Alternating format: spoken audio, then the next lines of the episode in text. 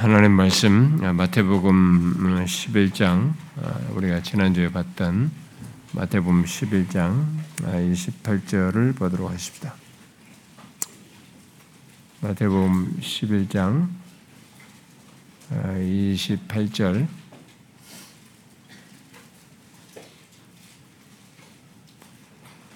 음, 자, 찾으시면 우리 한절 어, 같이 읽도록 하십시다.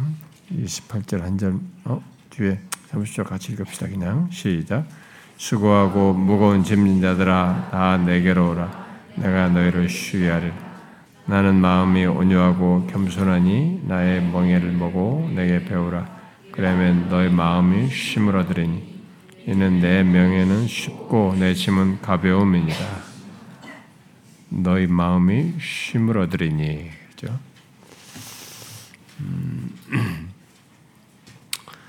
어, 우리 지금 뭐 온가족 수련회 신청을 여러분들이 아, 그래도 많이 지금 그래도 하셨는데 어, 지난 주일날 광고한 것처럼 이번 주일까지 오는 주일까지 좀 다 마무리를 하시면 좋겠습니다. 신청을 그래서 이게 모든 걸 저쪽과의 수련의 장소와의 관계 속에서 일도 처리하고 모든 식수인원이라든가 이런 거 그리고 또 거기에 따라서 우리가 차량이며 몸에 하여튼 다 지금부터 예약을 해야 되니까요. 예, 그런 모든 것을 위해서 어, 순조롭게 할 수 있도록 여러분들이 어, 좀 서둘러서 신청을 하시면 좋겠습니다. 그 누가 지난주에 우리가 이 동영상을 보여줬는데도 수련의 제목이 뭡니까? 아니 묻던데 그 제일 마지막에 나왔죠. 다시 모세 이게 제목입니다. 어, 수련의 제목이 최지성 목사님이 이제 출애굽기를 통해서 모세를 중심으로 해서 어, 말씀을 이렇게 어, 전하려고 하는데 본래 우리가 수련의 말씀이 일곱 번이잖아요. 주일부터 시작해가지고 근데 제가 마지막 날은 제가 할 가능성이 크게 됐습니다. 그 마지막 수요일 날은 제가 그날은 기도회를 어, 우리 전체적으로 그 앞에서 전했던 말씀과 연관져서도 기도하고 우리 공동체적으로 함께 기도할 것도 좀 기도하고 그러다 해서 뭐 형식적으로 기도하는 건 아니고요. 어, 우리가 정말 하나님께 좀 공동체적으로 함께 수련의 장소에서 기도를 있으면 좋겠는데 그날이 떠난다라는 이 감이 있어가지고 사람들이 좀 어떨지 모르는데 좀 그런 것과 개의치 않고 기도를 함께 집중해서 있으면 좋겠고 그래서 뭐 그때 예, 출애굽기에 관련된 그런 말씀을 약간 연결시켜서 같이 기도회를 하는 아, 그런 시간을 음, 제가 새벽기도 세 분과 함께 그것을 할까 지금 생각을 하고 있습니다. 아, 뭐 특별하게 제가 부담을 가지고 준비할 것은 아니고 그냥 준비 크게 하지 않고 그냥 같이 기도하고 그렇게 아, 나아가는 그런 시간을 가지려고 합니다. 우리가 우리가 다음 주는 또 이번 주부터는 사역자 수련회예요. 원래 이번 주가 가야 되는데 원래 7월 첫째 주에 항상 매일 첫째 주에 갔는데 작년에 우리 사역자들이 이 아울리식 한 다음에 바로 그 다음 주에 가는 게 너무 버겁다고 한 주 미뤄서 가면 좋겠다고 그래서 그래서 이제 7월은 둘째 주로 이렇게 미뤄놨습니다. 다음 주에 가게 되는데. 음. 그래서 가능한 여러분들이 이번 주 안에 좀 뭔가 해줘야 사역자들 편해집니다. 우리가 바빠가지고 다음 주에도 자 어, 오늘 우리가 이제 이 앞부분에 대한 내용 뭐 3부로 얘기했나요? 이 앞부분에 대한 내용 뭐 어, 행위의 법, 믿음의 법, 이 그리스도의 법으로 말한 그런 모든 내용으로 쭉 연결해서 해온 내용을 이제 다 오늘로 끝내고 아마 다음 시간부터는 이제 그리스도의 법으로서의 십계명에 대한 내용을 이렇게 쭉 연결해서 살피게 될 겁니다. 아, 우리가 이제 지난 시간에 그런 가운데 이 끝자락에 이 피셔가 다뤘던 내용은 이제 영혼의 안식 문제였습니다. 이 영혼의 안식은 예수를 참되게 믿어야 아, 갖게 되거든요.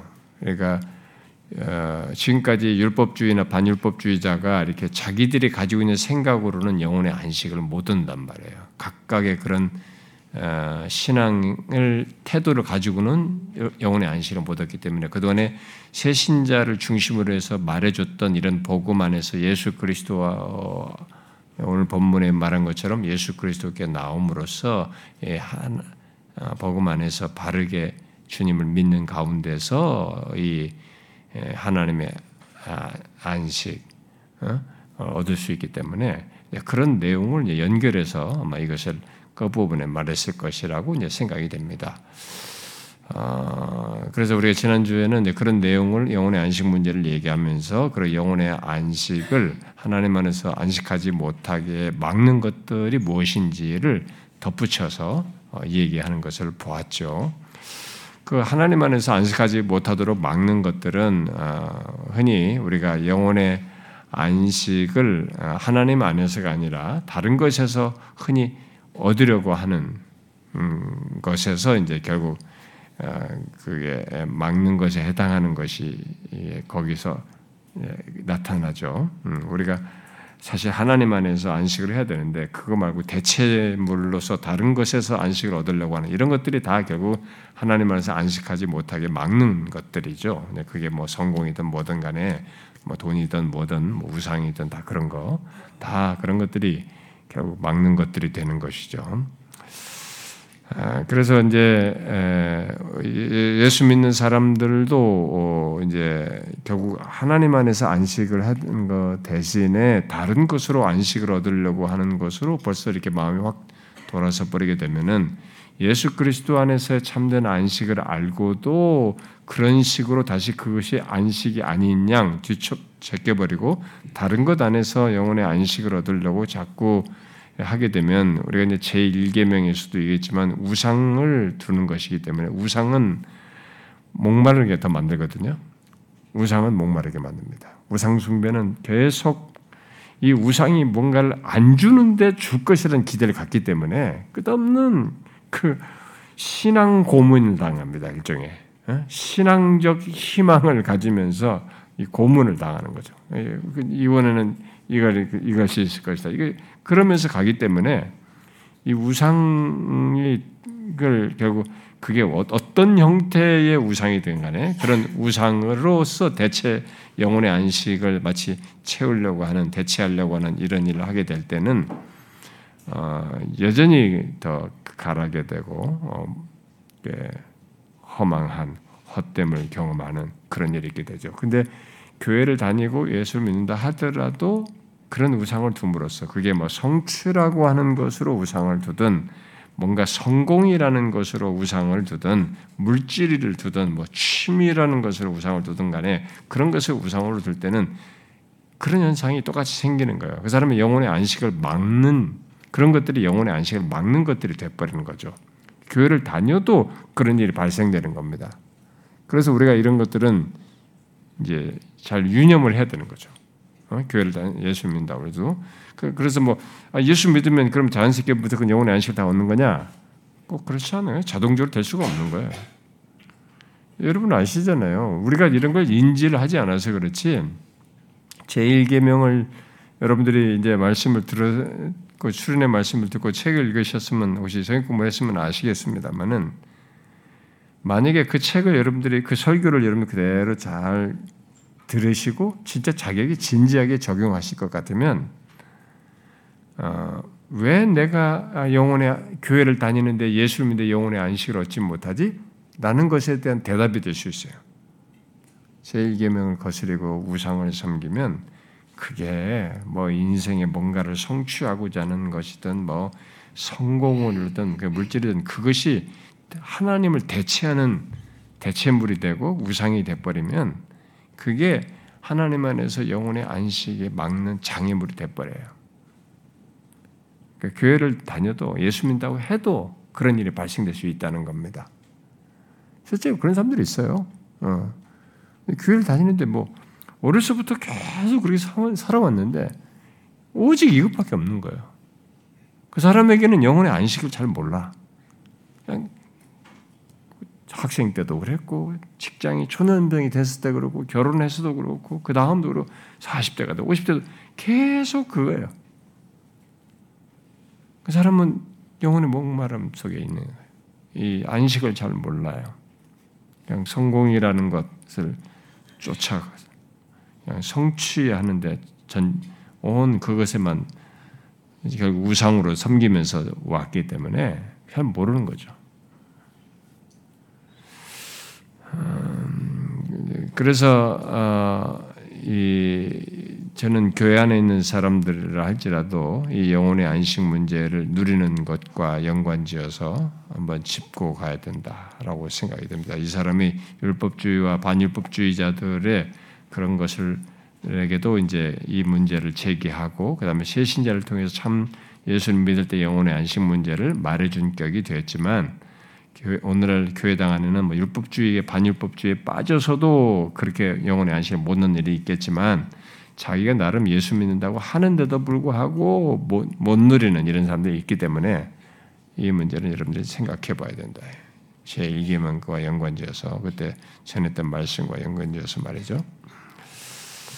아, 자, 어쨌든 이제 여기 예수 그리스도를 믿어 어, 죄로부터 구원을 받은 사람은 음, 영혼의 안식을 어, 이게 모를 수가 없죠.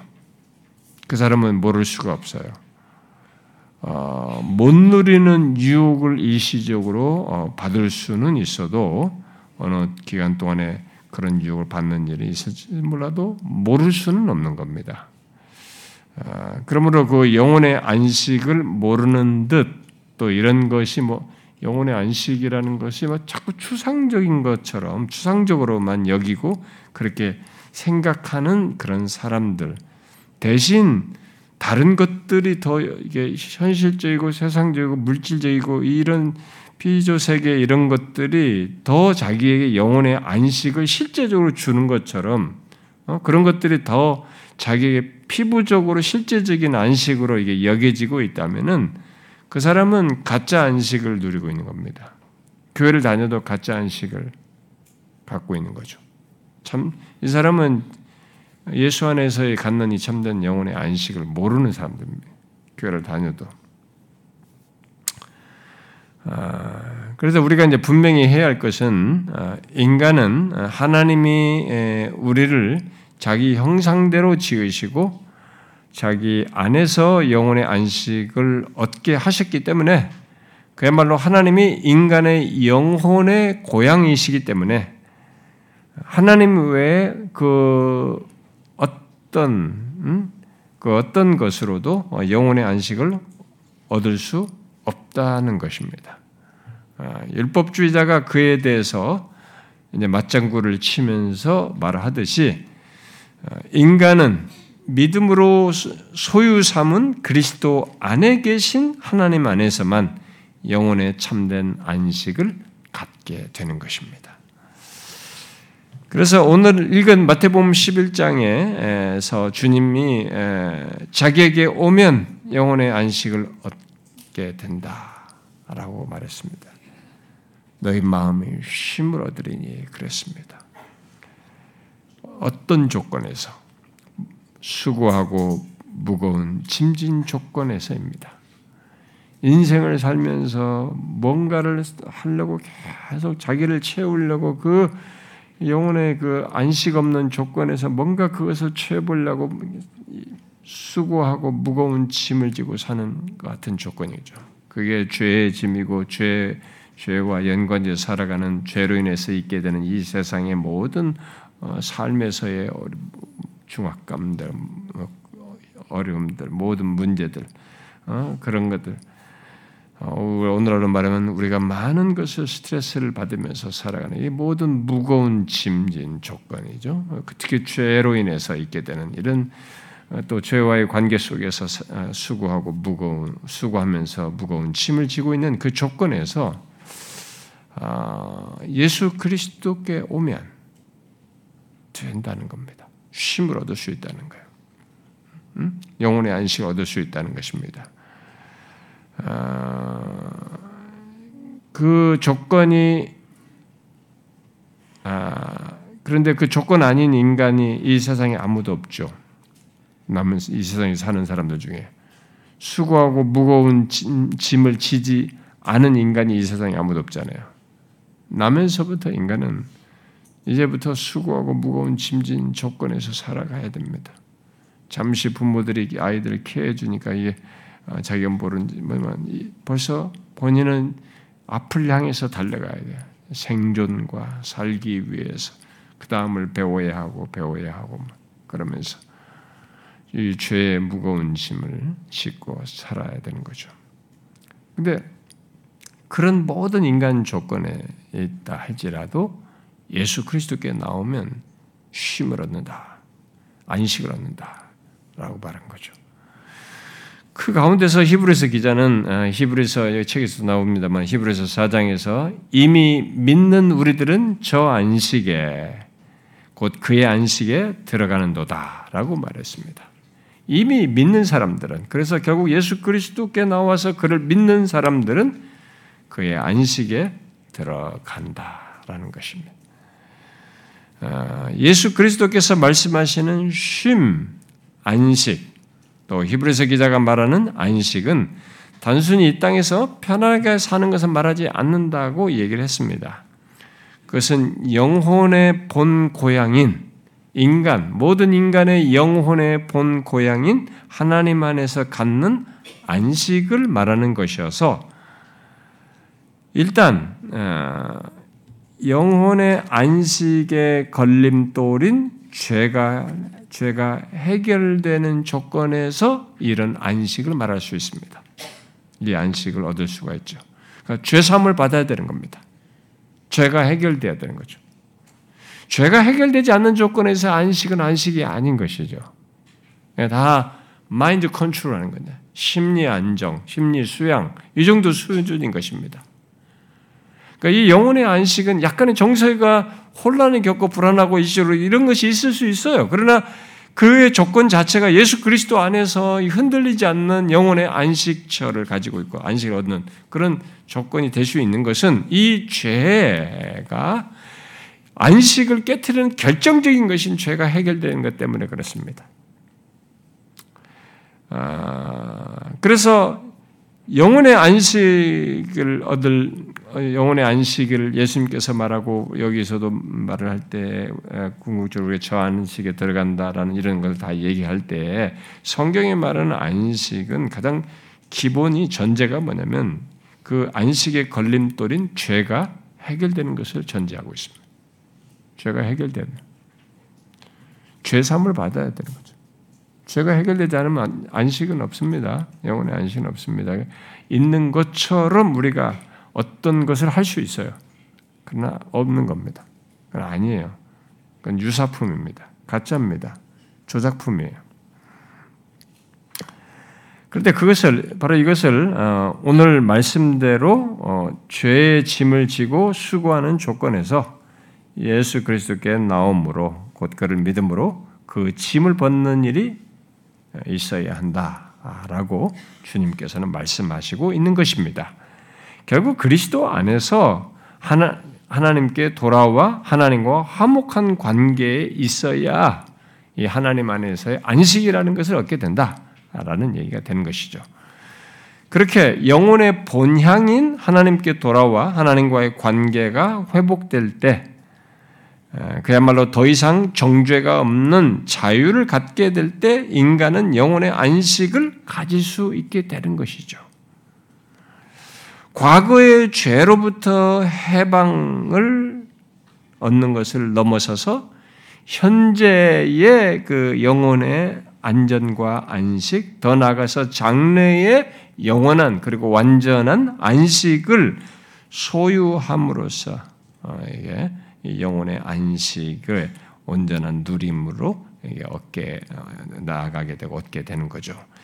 이런 영혼의 안식의 근거와 내용이 없이 바로 이제 이런 근거를 소유하지 않고는 영혼의 안식이라는 것을 말할 수가 없는 것입니다. 아, 그러니까 이런 것이 아닌 나름의 심리적인 그런 안정이라든가 나름의 평안 어떤 그 만족 이런 것들은 모두 다 가짜 안식인 것입니다. 왜냐하면 안식 자체가 이 죄라는 것이 그 죄가 죄 강력함이 안식을 다 깨뜨리는 강력한 이 죄라는 덩어리가 해결되지 않는 것 속에서의 마음의 평안 이런 것은 다 가짜 안식이 되는 거죠. 음? 그래서 히브리서 기자는 예수 믿는 자는 지금부터 그 조건에 있고 이 땅에서부터 안식이 시작되어 그 안식을 영원으로 잇대어 갖게 된다는 것을 말해주고 있는 것입니다. 어? 우리가 어, 그 안식에 저 그의 안식에 들어간다. 이미 믿는 우리들이 이렇게 말했을 때는 현재 안식이 있는 조건 속에서 그 영혼으로 잇대어서 갖게 되는 안식을 연결해서 말을 하는 것입니다. 아, 그래서 이 복음 전도자는 어, 그런 사실을 염두에 두고 그리스도 안에 계신 하나님 안에서만 마음의 참된 행복과 영혼의 참된 안식을 찾을 수 있다는 것을 믿으라라고 이 세신자, 율법주의, 반율법주의 결국 모든 사람들에게 말을 하고 있는 것입니다. 모든 사람들에게 이걸 꼭 믿으십시오. 뭐예요? 그리스도 안에 계신 하나님 안에서만 마음의 참된 행복과 영혼의 참된 안식을 찾을 수 있다는 것을 믿으십시오. 라고 말한 겁니다. 이것이 맞는 겁니다. 다른 데서는 이런 마음의 참된 행복과 영혼의 참된 안식을 얻을 수가 없어요. 왜냐하면 죄가 해결되지 않기 때문에. 불가능해요. 그러면서 그것이 아닌 다른 것에서 안식하는 것의 그 허망함과 공허함을 덧붙여 말하는데 그걸 좀 읽어드리고 싶은데요. 음, 그 허망함을 말하죠. 이렇게 얘기합니다. 사람들은 자기가 남들처럼 지혜 있고 부유하고 명예가 있고 즐거움을 누리고 또 다른 사람이 가진 아내나 남편이나 자식이나 종이 자기에게 있다면 마음이 만족하고 영원히 자족하리라 생각하지만 아, 내게 없는 저것이 있고 저 사람이 있는 것이 있고 이것이 있으면 좋겠고 내가 이렇게 되면 좋겠고 그렇게 되면 나는 뭐 내 영혼이 자족하리라고 생각을 하지만 사실은 그렇지 않다는 것을 우리가 다 직접 겪어봐서 알지 않습니까? 만족과 안식과 행복을 주리라고 믿고서 간절히 바라던 것들인데 막상 얻고 나면 금세 허망함과 공허함만 남잖아요. 여러분 어, 이런 거 이 말이 뭔지 아시죠? 나이가 젊으면 조금 덜 깊이 몰라요. 그러니까 나이가 좀 더 많이 살으신 분들은 이 말이 무슨 말인지 진짜 압니다. 만족과 안식과 행복을 주라고 믿고서 간절히 바라던 것이 있을 때, 그게 여러분 어렸을 때는 젊었을 때는 아 이게 어디만 좋은 성적만 나오면, 그다음에 이번에 이것만 뭐 되면, 엄만 나도 남들이 가지고 나도 저것만 가지면, 나도 이번에 그 공연만 갈 수 있다면, 막 뭔가 이게 뭔가 자기가 원하는 게 있단 말이야. 이것만 있으면 좋을 것 같아. 그것만 있으면 너무 좋을 것 같고 행복할 것 같고 만족할 것 같아. 근데 막상 그런 거 다 하고 나면 어떻게 돼요? 금방 허망해집니다. 금방 허망함과 공허함만 남습니다. 그냥 기억으로 있을 뿐이에요. 무엇이든 간에. 뭐 우리가 에, 아, 누가 결혼만 한다면 말 결혼을 또 결혼해서 뭐 할 수만 있다면 어떤 좋은 집을 하나 가진다면 좋은 차를 하나 가진다면 그 그때뿐이에요.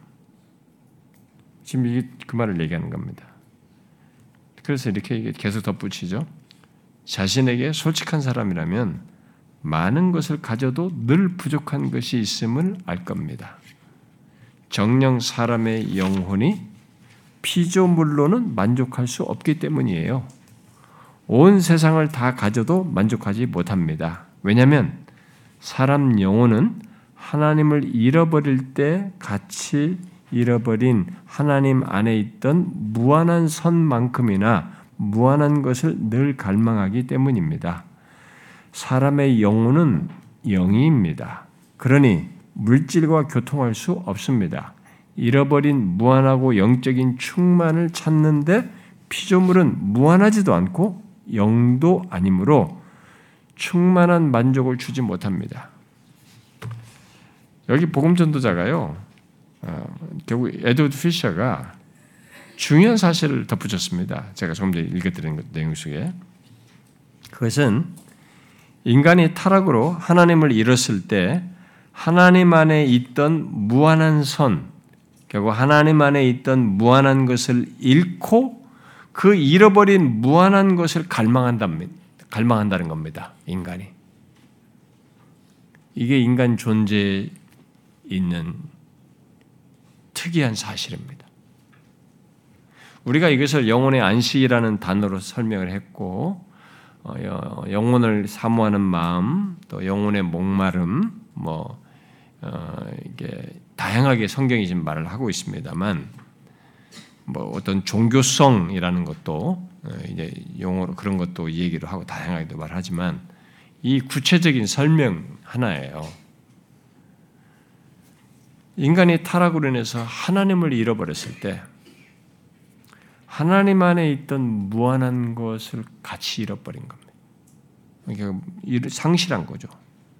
그거 더 이상 그 때는 그 그때의 그 놀라운 것을 같이 다 잃어버리고 그래 그러고 나서 인간이 그 잃어버린 무한한 것을 갈망하는 거예요. 근데 그 실체가 사실은 그런 것을 채워줄 수 있는 실체가 하나님이거든요. 결국 하나님 잃고 하나님을 찾는 겁니다. 무한하신 하나님을 잃고 하나님을 무한하신 하나님을 찾는데 엉뚱한 걸 찾을 뿐이에요. 하나님 안에서만 무한하신 하나님 안에서만 만족할 것을 다른 데에서 찾는 것입니다. 이런 일을 인간이 한다라는 것입니다. 이것은 왜 인간이 자신이 원하는 것을 갖고 많은 것을 가져도 공허하고 또 항상 부족함을 느끼는지를 잘 말해주는 것입니다. 아, 그러니까 자신이 아, 원하고 갖는 것 들 또 갖고자 하는 것들이 영적인 것, 곧 하나님과 관련되어야 하는데 모두 피조물에 속한 것들이에요. 그러니까 피조물에 속한 것들은 하나님과 관련돼서만 충족될 나, 내게 그 하나님 안에서의 무한한 것들, 하나님과 관련된 것 속에서만 가지고 그리고 내 영혼이 영적인 그런 것에서 원래 하나님 안에서 만족하는 것이었기 때문에 근데 여기를 이 피조 세계의 것을 피조물에 속한 것으로는 만족이 안 되는 거야. 다 아무리 갖다 채워놔도 그걸 가져도 그러니까 피조 세계에 있는 모든 걸 다 가져. 만약에 이 세상 다 모든 사람이 다 사라지고 내가 이 피조 세계 모든 걸 혼자 가졌다고 해서 내가 만족하느냐? 인간의 영혼은 안 되는 겁니다. 대한민국을 다 쓸어버리고 여기 다 혼자 내가 주인이 돼서 모든 걸 다 갖고 있는 걸 모든 걸 다 누린다고 해서 내가 만족하느냐? 그렇지 않아요.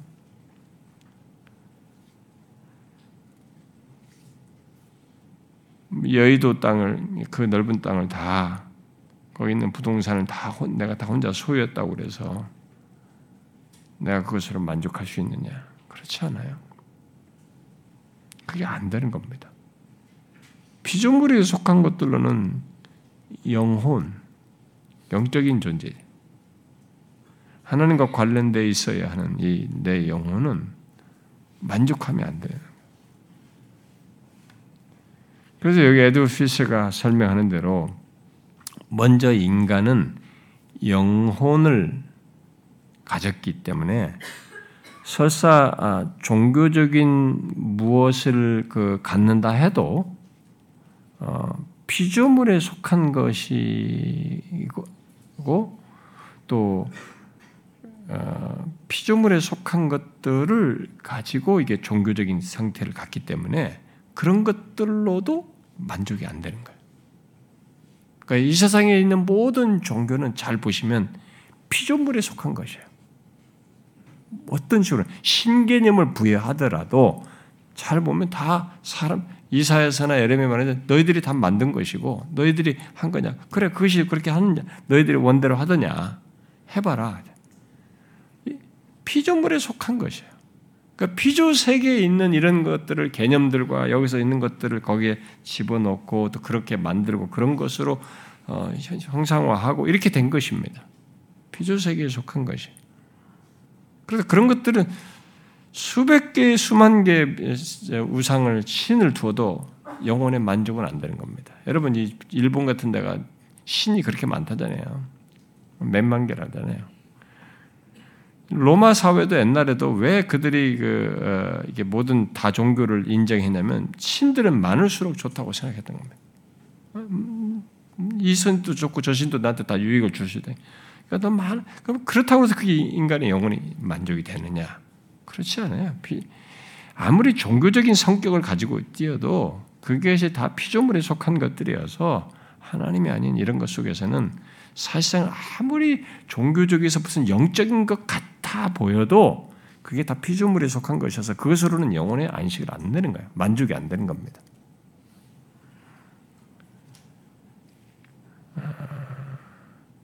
결국은 피조물에 속한 물질적인 것 들을 그래서 일반적으로는 일반적으로는 어, 그런 뭐 종교적인 성격을 갖는 것도 뭐 그것뿐만 아니라 일반적으로는 사람들은 이 피조물에 속한 물질적인 것들을 원하고 가짐으로써 영혼의 안식을 갖고자 하는 이런 태도를 일반적으로 취하게 되죠. 그러나 이 봄전자가 말하는 대로 온 세상을 다 가져도 인간은 만족하지 못합니다. 아니 만족이 안 됩니다. 이 영혼의 만족이 안 돼요.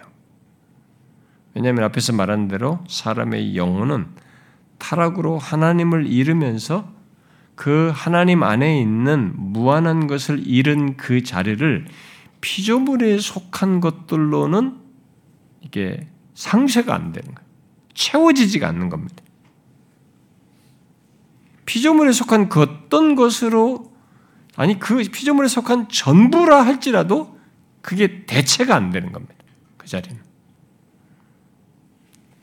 그런데도 인간의 영혼은 하나님을 잃어버린 뒤로 여전히 하나님을 이름으로 잃어버린 그 무한한 것을 갈망하면서 그 자리를 채우려고 하는 겁니다. 종교로 채우려고 하든 내가 뭔가 물, 이 피조, 피조물에 속한 어떤 뭐 물질이든 뭐 이런 거 성공이든 뭔가로 채우려고 뭔가로 채우려고 모두가 한다라는 것이죠. 그래서 영혼의 안식, 대체물로 다른 걸로 하려고 하는 그 조건에서 인간은 영혼의 안식을 얻지 못하는 거예요. 결국 무한하지 않은 피조물에 속한 것으로 이렇게 뭐 하나님 안에서의 그 무한한 것들을 대신해 채우려고 하니까 안 되게 되는 거죠. 그래서 여기서도 이 사람이 말하다시피 아, 피조물은 무한하지도 않고 영도 아니란 말이에요. 나, 는 우리는 인간은 영혼을 가지고 있지만 피조물은 영이 아니란 말이에요. 인간들이 그런 것에 마치 여기에도 어, 범신론적으로 마치 영이라도 있는 것처럼 음? 그런 개념을 그 부여해서 만드는 그런 신앙 사상이 생겨나긴 했지만 그건 아니란 말이에요. 어떤 이 피조물들하고 물건들하고 물질들하고 내가 영적인 소통을 하냔 말이에요. 그런 것은 없는 거죠. 그래서 피조물은 무한하지도 않고 영도 아닌 것입니다. 그래서 우리의 영혼과 교통 가능한 것이 아니라는 거죠. 우리 영혼과 교통 가능한 것은 이 피조물들에게는 없어요. 그런 것을 만들려고 종교라는 방식을 사람들이 만들어 취하긴 했지만 그렇다 하더라도 그런 것들이 종교들이 내 영혼과 교통하는 어떤 실질적인 대상이냐? 그 내 영혼의 그 하나님으로 잃어버려서 어, 빈 그 영혼의 그 자리를 그것들이 채워주느냐? 아니에요. 계속 목마른 겁니다. 여러분 제가 언젠가도 한번 얘기해 줬죠. 어, 그 몇 번 내가 두세 번 얘기했던 것 같은데 초기에 있던 사람들만 나중에 사람들은 못 들었으니까요.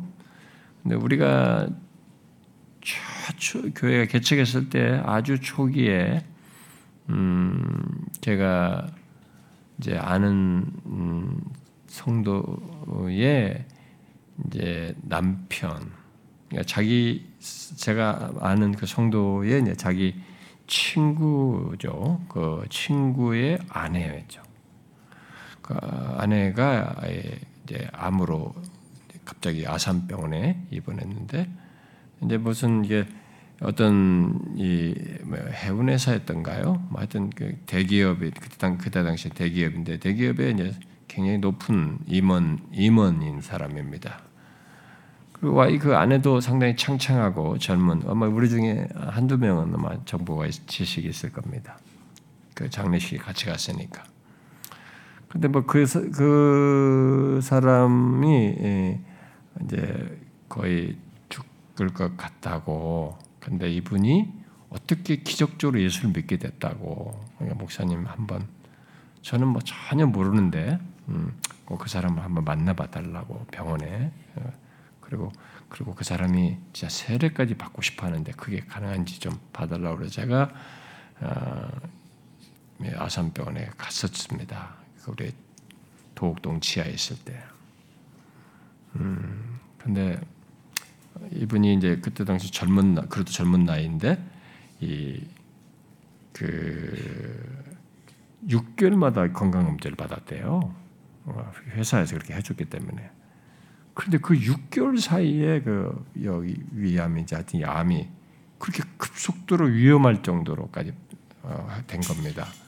그래가지고 이제 손을 못 쓸 정도가 된 거예요. 그 6개월 사이에.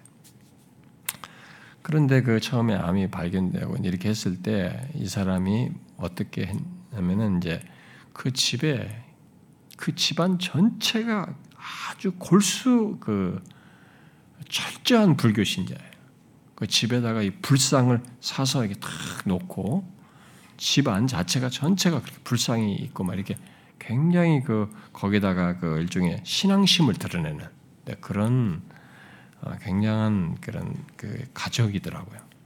음, 집안 전체가 그런데 거기에 이 도우미로 이제 이 사람이 집에서 암에 걸려서 집에서 이제 계속 왔다 갔다 제가 만나기 전에 있었던 스토리입니다. 네, 근데 그 도우미로 이제 간 분이 이제 복음을 전한 거예요.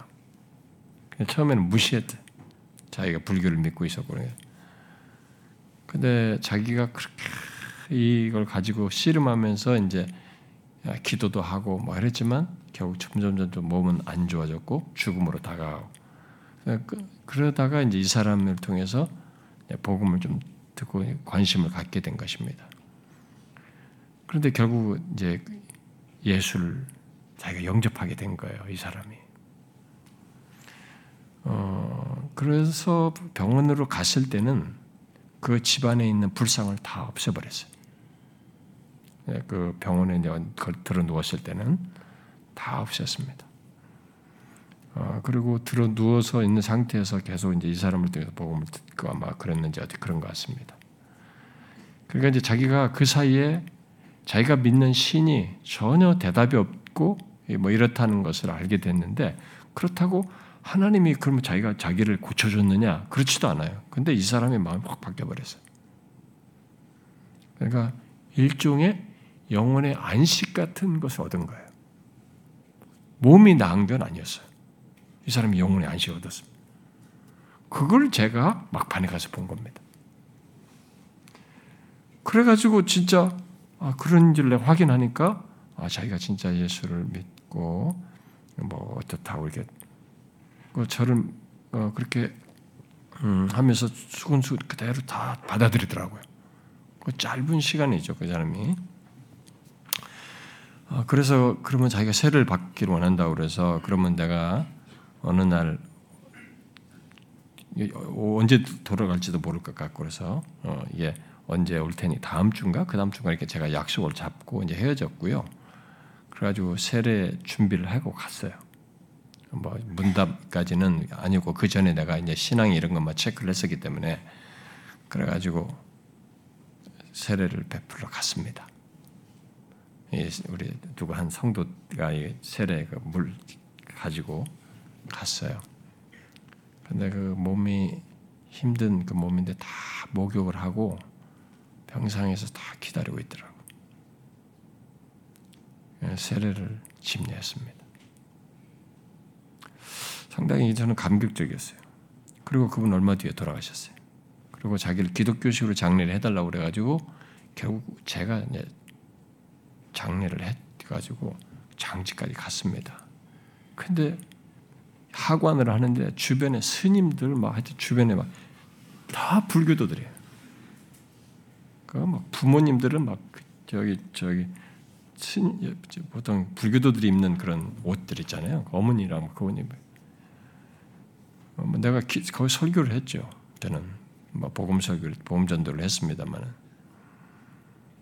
그래 막다 흙을 묻잖아요. 그 어머니는 이러면 안 된다. 이, 이걸 관을 빼야 된 빼야 된다. 그러면서 막 자기 딸을 이렇게 보내고 싶지 않다는 거예요. 관을 꺼내서 다시 불교적으로 하고 싶은 거예요. 막 그러면서 막 울고 난리였어요. 그런데 다 덮고 이렇게 마무리하고 이제 저는 왔는데 저희 뭐 그때 개척교회라 저하고 우리 성도들 몇 사람도 아닌가 한 두 명 데려갔나요? 그리고 뭐 몇 사람 하고 갔는데 막 대다수가 다 우리는 몇 명 아니에요. 대여섯 명도 안 갔나? 일곱 명이나 됐나? 근데 대다수가 막 그 불교도들, 스님들도 계시고. 뭐가 있었을까, 이 사람에게? 그 짧은 시간 안에. 그래서 자기는 죽, 죽, 는 걸 알게 됐습니다. 의사가 죽는다고 했어요. 거의 이제 도저히 치료가 안 되겠다고. 그 정도까지 심하게. 젊으니까 갑자기 빨라, 빨라졌나 봐요. 하여튼 굉장히 빠르게 된데. 근데 결국은 죽는 걸 아는데도 이 사람이 자기가 불교는 전혀 아니고 예수 그리스도가 자신을 구주라고 이렇게 믿게 되는 이 변화가 그리고 그 죽는 것을 수근수근 받아들이면서 이렇게 반응하는 게 어떻게 도대체 뭘로 설명하겠어요? 영혼의 안식이에요. 영혼의 안식은 이 세상에 다른 것은 안 됩니다. 죽어가는 마당에서라도 딱 예수 그리스도를 믿어 하나님 안에서 하나님 안에 있는 이 안식을 얻을 때야 안식을 얻게 되는 거예요. 아, 그래서 여기 보험 전도자가 말한 대로 온 세상을 다 가져도 인간은 그것은 안 됩니다. 다른 것은 안 돼요.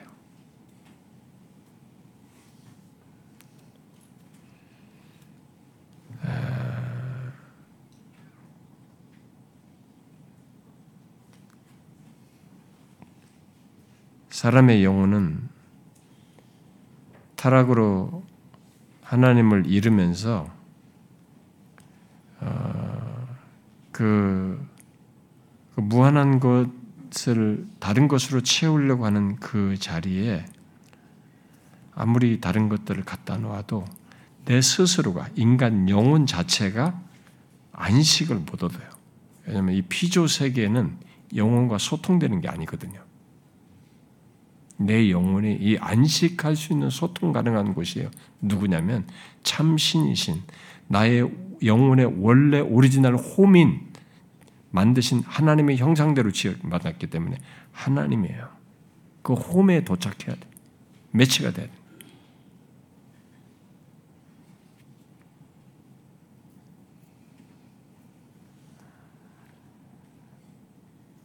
근데 안타까운 것은 음, 인간이 그 잃어버린 그 무한한 것을 자꾸 다른 것으로 이렇게 채우려고 갈망한다는 것입니다. 아, 그 무한하지 않은 피조물로 말이죠. 아, 그래서 자기가 아, 원하는 것을 얻고 바라는 것을 가져도 인간은 이 피조 세계 피조물에 속한 것을 그게 뭐 종교까지 포함해서 피조물에 속한 것에서 나온 종교니까 그것까지 포함해서 다 어떤 것을 내가 시도하고 추구로 가져도 인간은 공허해요. 안식이 없는 거예요. 그 여자분처럼 공허하고 허망함을 느끼는 것입니다. 네, 그런 것을 그런 가운데서 그것을 달래려고 어, 무엇을 얻고 갖는 대신에 어떤 행위를 갖고 또 나름 선행을 하고 심지어 종교적인 수양을 하는 일들이 있습니다. 물질적인 것 가지고 안 됐는데 이제 그 대신 상쇄해 보려고 뭔가 내가 행위적인 것을 하는 사람들이 있어요. 선행을 행하고 또 심지어 종교적인 행위를 하는 이런 사람들이 있습니다. 이제 그렇게 해도 영혼의 안식은 안 되는 겁니다. 그런 것처럼 생각할 뿐이에요. 영혼의 안식을 얻는 것처럼 스스로 생각할 뿐입니다. 그런데 대부분 그런 사람들이 한동안 오랫동안 지속하면서 이, 내가 아까 그랬잖아요. 이, 이, 이방 종교는 일종의 종교적인 그, 그 목마름이 그게 자원이 돼가지고 그 다음은 있을 것 같거든요. 계속 이렇게 그 다음 그 다음 그 다음 있을 것 같거든. 있을 것 같다 가지고 계속 추구하는 겁니다. 득도를 하든 뭘 하든 그 다음이 뭐가 있을 것 같아서 계속 그걸 향해 가는 겁니다. 결론에 더 높은 스테이지든 어떤 내가 얻고자 하는 것이든 그걸 얻기 위해서 계속 가는 겁니다. 그런데 가도 가도 아, 없는 거예요. 계속 그 상태. 그 죽음 앞에서 허망한 겁니다. 그래서 거기서 뒤늦게라도 이 허망한 걸 깨닫게. 응? 뭔가 자기가 깨달았다고 말하는 말을 남길 수는 몰라도 그 사람의 영혼의 안식이라고 하는 것은 그 사람은 경험하지 못하고 죽는 겁니다. 음. 그럼 오늘 말씀대로 뭘 해도 영혼의 안식이 없이 수고하고 무거운 짐진 조건에서 인간에게 답은 없는 겁니다. 예수 그리스도께 나오는 것 외에는.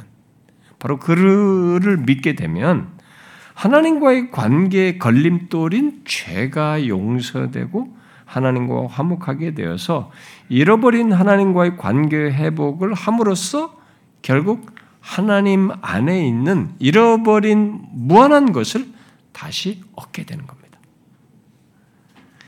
비록 죄악된 세상 조건에 있다 할지라도 그것을 완벽하게 아직 누르지는 못한다 할지라도 지금 현재 시제로 이 땅에서 저와 악과 고통인 이 세상에서 설사 그렇다 할지라도 일단 이전 같은 무모한 갈망과 추구 속에서 허망하지는 않아요. 일단 소극적으로 보면 그렇게 그렇게 하면서 살았던 안식 없는 삶에서 일단 벗어나게 됩니다. 어? 이전같이 무모한 갈망과 추구를 하면서 살았던 그 안식 없는 삶에서 일단 벗어나게 되고 소극적으로 적극적으로는 이 땅에서부터 하나님 안에 있는 부요한 영적인 덕들을 얻어서 누리게 됩니다. 영혼의 안식을 경험하게 되는 거죠. 성경이 영혼의 안식을 얻는 것과 관련해서 가장 일반적으로 말하는 덕으로서는 평안과 기쁨이에요. 그게 가장 흔한 얘기거든. 여기서도 이, 이 사람이 이제 그, 그, 그 런 설명을 많이 합니다. 그런 용어를 많이 써요. 우리가 영혼의 안식을 경험한다라고 할 때 이 땅에서부터 어, 그것과 관련돼서 가장 피부적으로 어, 체크하서 경험하게 되는 거냐면 하나님 안에서의 평안과 기쁨이에요. 근데 그 여러분 예수님께서 어, 제자들에게 마지막 떠나시기 전에 다락방에서 강화를 하잖아요. 그 요한복음 14장부터 16장까지가 제자들에게 마지막 헤어지기 전에 십자가로 나가기 전에 그들과 얘기한 내용이잖아요. 그들에게 그 여러분 요한복음 14장 16장에서 예수님께서 할때 어, 뭘 그들에게 준다고 얘기합니까? 평안, 기쁨 얘기해요. 내 평안을 너에게 준다. 내 기쁨을 너희가 알게 하게, 풍성히 알게 하겠다. 이게 하나님 안에서 갖는 이 평안과 기쁨이거든요. 이 평안과 기쁨이라는 것은 영혼의 안식을 누림과 관련해서 말할 때 가장 일반적으로 말하는 성경에서 표현이에요. 내용이에요. 그것은 인간이 처음부터 하나님 안에서 가졌던 결국은 인간이 하나님 안에서 평안과 기쁨을 갖는 것, 영혼의 안식을 갖는 것인데 그 평안과 안식을 갖는 이런 것들은 처음에 인간이 하나님 안에서 가졌던 제 모습, 바로 사람됨 회복에 대한 어떤 설명이에요. 그게 인간이 최초로 하나님과의 관계 속에서 참 사람됨을 누렸을 때는 하나님 안에서 안식하면서 하나님 안에서 평안과 기쁨을 가졌습니다. 이게, 이게 인간의 참 사람됨의 모습이었어요. 근데 우리가 그걸 예수를 믿으면서 다시 회복을 하는 겁니다. 하나님 안에서의 평안과 기쁨이란 이게 참 사람됨의 모습이에요. 사람의 제 모습을 찾는 것입니다. 여기서 스타트하는 거예요. 이 땅에서부터. 그리고 이것의 완전함을 타락하기 전을 더 타락하기 전에 그 모습이 하나의 모형이 되겠습니다만 그것의 완전함을 완성된 하나님 나라에서 갖는 겁니다. 우리가 하나님 나라에서는 사랑의 나라로 설명하기도 하지만은 예, 사랑이 모든 것의 통용이 됩니다만은 예, 거기에 평안과 기쁨이라고 말한 이런 것이 모두가 경험하는 것이에요. 참 사람됨, 하나님 안에서 갖는 영혼의 완전한 안식 속에서 갖는 이 참 사람됨의 모습으로서 그것을 갖는 겁니다. 각자가 다 모두가 평안과 그리스도 안에서의 평안과 기쁨 이 땅에서 예수 믿으면서 갖게 되는데 그것을 궁극적으로 우리가 완성된 하나님 나라에서 하나님 안에서의 평안과 기쁨을 갖고 누리게 되는 것이죠.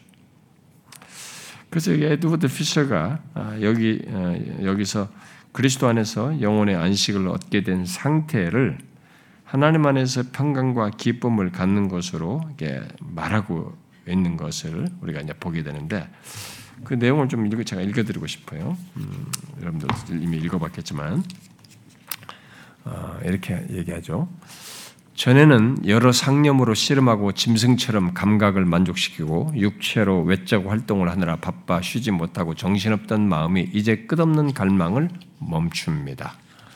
참된 만족으로 잠잠해집니다. 사람의 마음이 하나님 안에서 평안을 누리고 모든 지각을 뛰어넘는 평강과 기쁨으로 참되게 충만하면 마귀는 더 이상 전처럼 그 사람의 영혼을 다스릴 수 있을 거라고 생각하지 않습니다. 하나님 안에서 잠잠히 안식하는 사람의 영혼을 예전처럼 이득이나 쾌락이나 명예 등과 같이 겉으로 좋아 보이는 미끼로 낚으려는 시도가 헛되다는 사실을 잘 알기 때문입니다. 이런 사람은 하나님 안에서 모든 충만함으로 가득 차 있는데 거기에 무엇을 보탤 수 있겠습니까? 진정으로 말하면 오직 참된 마음의 평온과 하나님 안에서 누리는 영혼의 안식만이 사람의 마음에서 진실하고 속임없이 사악함을 뿌리 뽑아냅니다. 생각할 수 있는 어떤 피조물도 믿음의 분량을 따라 피조물이 창조주 안에서 누리는 이 평강과 안식에 조금도 더하거나 뺄 수 없습니다. 피조물로서는 안 된다는 거죠. 온 나라를 다 얻는다 해도 이 평강과 안식이 늘지 않으며 세상 것들을 다 잃거나 큰 고난을 겪는다 해도 이 평강과 안식은 줄지 않습니다. 신자의 선행은 이 평강과 안식에서 흘러나오는 것이지 거꾸로 흘러 들어가는 것이 아닙니다. 신자가 이 땅에 있는 동안은 늘 붙어 있는 어떤 연약함도 이 평강과 안식을 빼앗지 못합니다. 오직 주님이 이 평강과 안식을 주시고 지키시니 죄나 사탄이 사탄이나 율법이나 양심이나 지옥이나 죽음이나 어떤 것도 이 평강과 안식을 없애지 못함이 지극히 확실합니다. 그리스도 안에서 하나님의 얼굴이 내 마음에 기쁨을 줍니다. 하나님이 얼굴을 가리시면 마음에 근심합니다. 쉽게 말하면 참신자는 평안과 기쁨이 자기 안에서 줄어들지라도 이 평강과 기쁨이 어딘가 있다는 증거가 지극히 강력히 남아 있으므로 하나님이 날 떠나신 것 같아 내 하나님이여 내 하나님이 어찌 나를 버리셨나이까라고 말할 수밖에 없을 때 즉 하나님의 임재 없이 깜깜한 영혼의 밤이 오더라도 저녁에는 울음이 깃들일지라도 아침에는 기쁨이 오리로다라고 확신할 수 있습니다. 신자는 다 이게 있기 때문에. 평화 예? 기쁨이 있으니까 설사 그런 경험해도 이렇게 말할 수 있는 거죠. 그런 확신을 있는 거예요. 뿐만 아니라 하나님이 자신을 죽이시려는 것 같을 때도 하나님이 나를 죽이실지라도 내가 그를 의지하리라 라고 말할 수 있습니다. 이런 이게 이제 예수를 믿음으로써 영혼의 안식을 얻는 사람에게 있는 평강과 기쁨 뭐 이런 것이 우리에게서 경험되고 갖게 되는 것입니다. 우리가 이 땅에서 이제 이 악과 고통이 있어가지고 현실에서 많은 사람과 관계에서는 문제 속에서 이런 것들이 흔들리고 일시로 뺏기고 어, 못 누리는 같은 고난을 위해서 어찌하여 나를 버리시나까 이런 말을 할 수 있는 경험을 한다 할지라도 우리에게 이 평강과 기쁨이 어딘가에 있는 겁니다. 영혼의 안식하는 사람들에게. 근데 영혼의 안식과 관련해서 이 평강과 안식으로 이렇게 보통 성경이 말을 하는 거예요. 음? 자, 그런데 어, 여러분들이 이제 이런 것을 생각할 때 어, 이런 영혼의 안식에 대해서 자기 자신이 이제 체크를 좀 해볼 필요가 있겠죠. 나는 이런 영혼의 안식을 알고 있는가, 누리고 있는가, 악과 고통이 있는 이 세상에서부터 말입니다. 혹시 교회를 다녀도 어, 율법주의적인 신앙생활을 하거나 반율법주의 신앙생활을 한다면 그는 이런 영혼의 안식을 머리로는 알아도 못 누릴 수 있어요. 머리로는 알아도 자기는 못 누릴 수 있습니다. 그래서 모든 사람들에게 필요한 말이지만 새신자와 함께 이 두 그룹의 사람들을 염두에 두고 이 복음 전도자는 하나님 안에서 영혼의 참 평안과 안식을 찾을 때까지 어떤 것도 행복이라 여기지 않도록 조심하십시오라고 말하고 있어요. 잘 들어야 됩니다. 그러니까 자기가 가지고 있는 신앙의 배경이 있던 율법주의자든 반율법주의자든 뭐 모르겠 어떤 신앙의 배경을 가졌던 그리고 새 신자로서 아직 조금 이제 알아가고 있는 상태라 할지라도 이렇게 해야 되는 겁니다. 하나님 안에서 영혼의 참평과 안식을 찾을 때까지는 어떤 것도 행복이라 여기서는 안 된다는 겁니다. 안식이라고 여기면 안 된다는 겁니다. 뭐 내가 성공했기 때문에 아 나는 괜찮아 나는 지금은 좋아하게 그런 것으로 안식을 삼으면 안 된다는 거죠. 피조물에 속한 것을 가지고 나는 괜찮아라고 하면서 안식한다고 그걸 만족하면 안 된다는 겁니다. 아니에요. 그렇지 않아요. 하나님 안에서 영혼의 참평과 안식을 찾을 때까지는 안식은 아닌 겁니다. 그러니까 사변적으로 갖는 평강, 또 스스로 좋게 여기면서 망각 속에서 갖는 평강으로 만족하는 그런 어리석음에 빠져서도 안 된다는 것입니다. 그 같은 거짓 행복이나 거짓 안식에 더 이상 만족해서 만족하지 말라는 것입니다. 오직 그리스도를 믿음으로 결국 그와 연합함으로 하나님 안에서만 가질 수 있는 우리 영혼의 평안과 안식을 다른 곳에서 찾지 말라는 것입니다. 그러므로 만일 영혼의 안식을 얻고자 한다면 먼저 하나님 안에서 안식 얻을 수 있는 자격과 조건을 갖게 하시는 예수 그리스도께 나와야 하는 것입니다.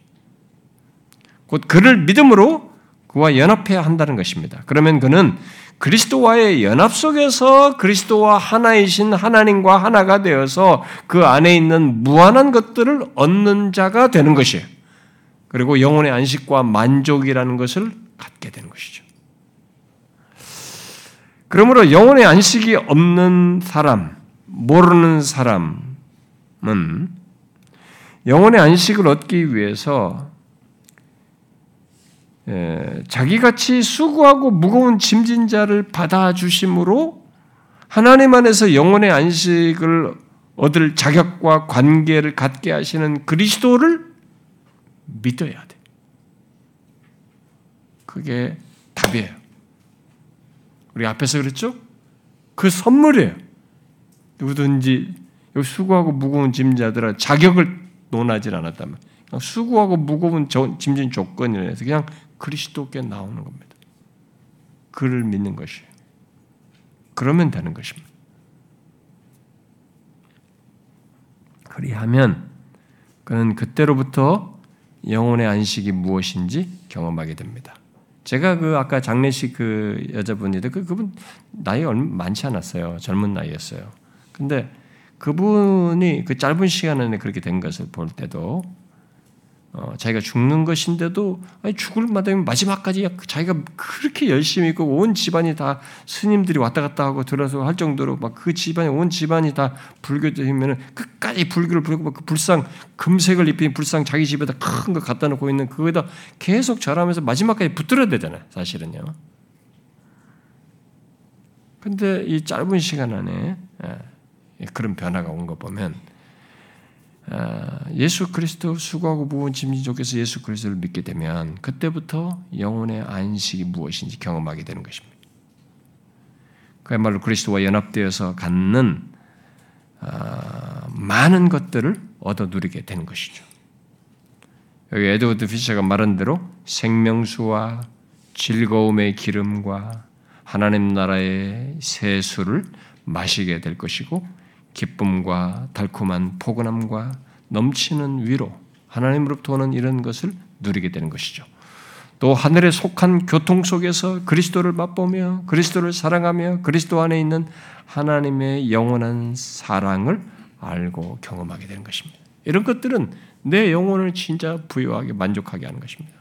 하나님과의 소통 속에서 교통 속에서 그리스도를 맛보며 하나님 안의 그 무한한 사랑과 은혜를 경험하는 이 달콤함들은 내 영혼에 부유하게 하는 만족, 영혼의 안식과 만족을 갖게 하는 것이죠.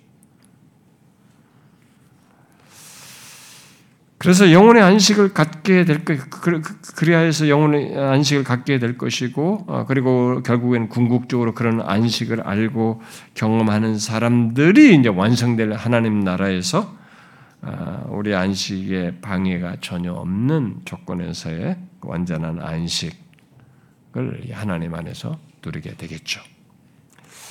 만약 우리가 이런 안식을 이 땅에서부터 알지 못하고 못 누린다면 장래의 안식도 없는 거죠. 음. 아, 죽어서 그냥 다 좋은 데가 좋은 게 죽어서 그런 이제는 평안히 안식해라 그런 일은 없는 겁니다. 이 땅에서부터 그걸 가져야 돼. 이 땅에서부터 예수 그리스도를 믿음으로 알고 갖게 되는 영혼의 안식, 하나님 안에서 누린 그 안식을 그래서 기억하고 어, 수고하고 무거운 짐진 인간 조건에서 안식을 얻게 하도록 하는 예수 그리스도를 믿어야 되고 그분 안에서 이 안식을 누리고자 해야 되는 거죠.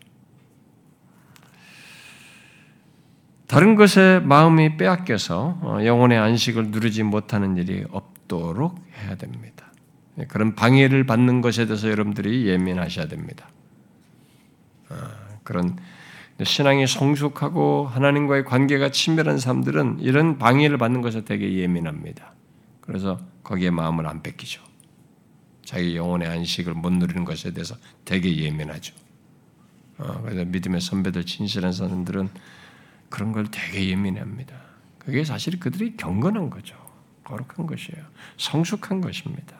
어, 어, 영혼의 안식을 얻도록 모든 일을 행하신 그리스도를 만약에 그런 걸 못 누릴 때는 이 영혼의 안식을 얻도록 하신 그 그리스도를 바라봄으로써 다시 그 영혼의 안식 얻는 그리고 설사 내가 조건이 안 좋고 굉장히 하나님으로부터 내가 좀 거리가 있고 이거 뭐 하는 것 같다라는 조건 속에서도 바로 영혼의 안식을 얻도록 모든 일을 행하신 그리스도를 바라봄으로써 회복해야 되고 아, 얻을 수 있다는 것을 잊지 말아야 됩니다. 아, 여러분 오늘 우리가 말한 이런 내용을 여러분들이 경험적으로 잘 생각해 보셔요. 이런 내용들. 이론적으로 생각하지 말고 경험적으로 잘 생각해 보십시오. 아, 굉장히 놀라운 얘기입니다. 음. 지금도 뭐 자기가 이, 이 세상에서 뭐 잘 나가든 뭘 하든 좋은 직을 가졌던 무슨 뭐뭘 어, 보직이 좋든 뭐 돈을 많이 벌든 잘 보세요. 이 세상의 모든 사람들이 뭔가 자기의 그, 그 빈자리를 채우려고 하거든요. 그 영혼의 그 빈자리죠. 예. 하나님의 안에서 갖게 된 그 무한한 것을 대체한 것을 찾을 그걸로 채우려고 애를 쓴단 말이에요. 세월만 먹습니다. 결론은 헛된 거예요. 헛되고 헛되다라고 말한 것처럼 그리고 허망합니다. 공허합니다. 이 피조 세계 물질적인 것들, 어, 피조물에 속한 것으로는 소통 가능한 본래 창조주이신 하나님과 소통 가능한 이 영혼을 채워주지 못하기 때문에 결국은 허망함을 느끼게 돼 있어요. 죽음 직전에라도 죽음을 통해서라도 허망함을 느끼게 되어 있습니다. 예수 믿는 사람은 그런 것에서 벌써 벗어나게 되는 거거든요. 더 이상 그런 것을 하지 않고 이제는 하나님 안에서의 이런 것들을 알게 돼. 아, 그게 뭐냐 이게. 하나님 안에서 무슨 평강이네 무슨 뭐 이게 기쁨이네 그게 다 뭐야? 모르는 사람은 하찮게 여길 수 있어요. 그래서 교회 다니면서 이런 것을 하찮게 여기는 사람들 있잖아요. 영혼의 안식을 못 누리는 상태를 하찮게 여기는 사람 있잖아요. 그 사람들은 예수를 잘못 믿는 겁니다. 그 사람은 지금까지 신앙생활을 하면서 그런 세계를 몰라 모르고 왔다는 것을 말해주는 겁니다. 그런 사람들은 앞선 믿음의 선배들의 삶과 전기를 한번 읽어볼 필요가 있습니다. 그 사람들의 생생한 전기들. 그렇게 진실하게 그렇게 살면서 그 하나님을 이렇게 은혜를 맛보면서 그 하나님의 달콤함을 경험하면 그렇게 그것을 복되게 여기고 그것이 못할 때를 그렇게 예민했던 것이 왜 그랬는지 한번 생각해 봐야 돼. 그들도 똑똑하고 그들도 또 뭐가 있었고 뭐가 다 있었는데도 말고 생각해 봐야 돼.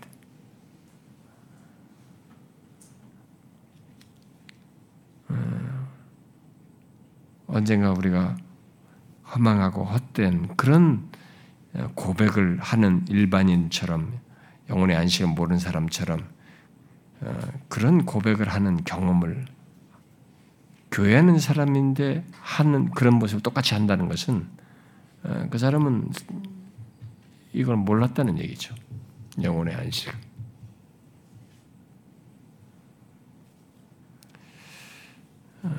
이것을 알고 누릴 수 있길 바라고요. 음, 여러분 이 부분에서 여러분들 안에서 영적인 예민함이 있기를 바랍니다. 우리는 특권이에요. 여기서부터 이것을 경험하며 살 수 있는 사람들입니다. 기도합시다.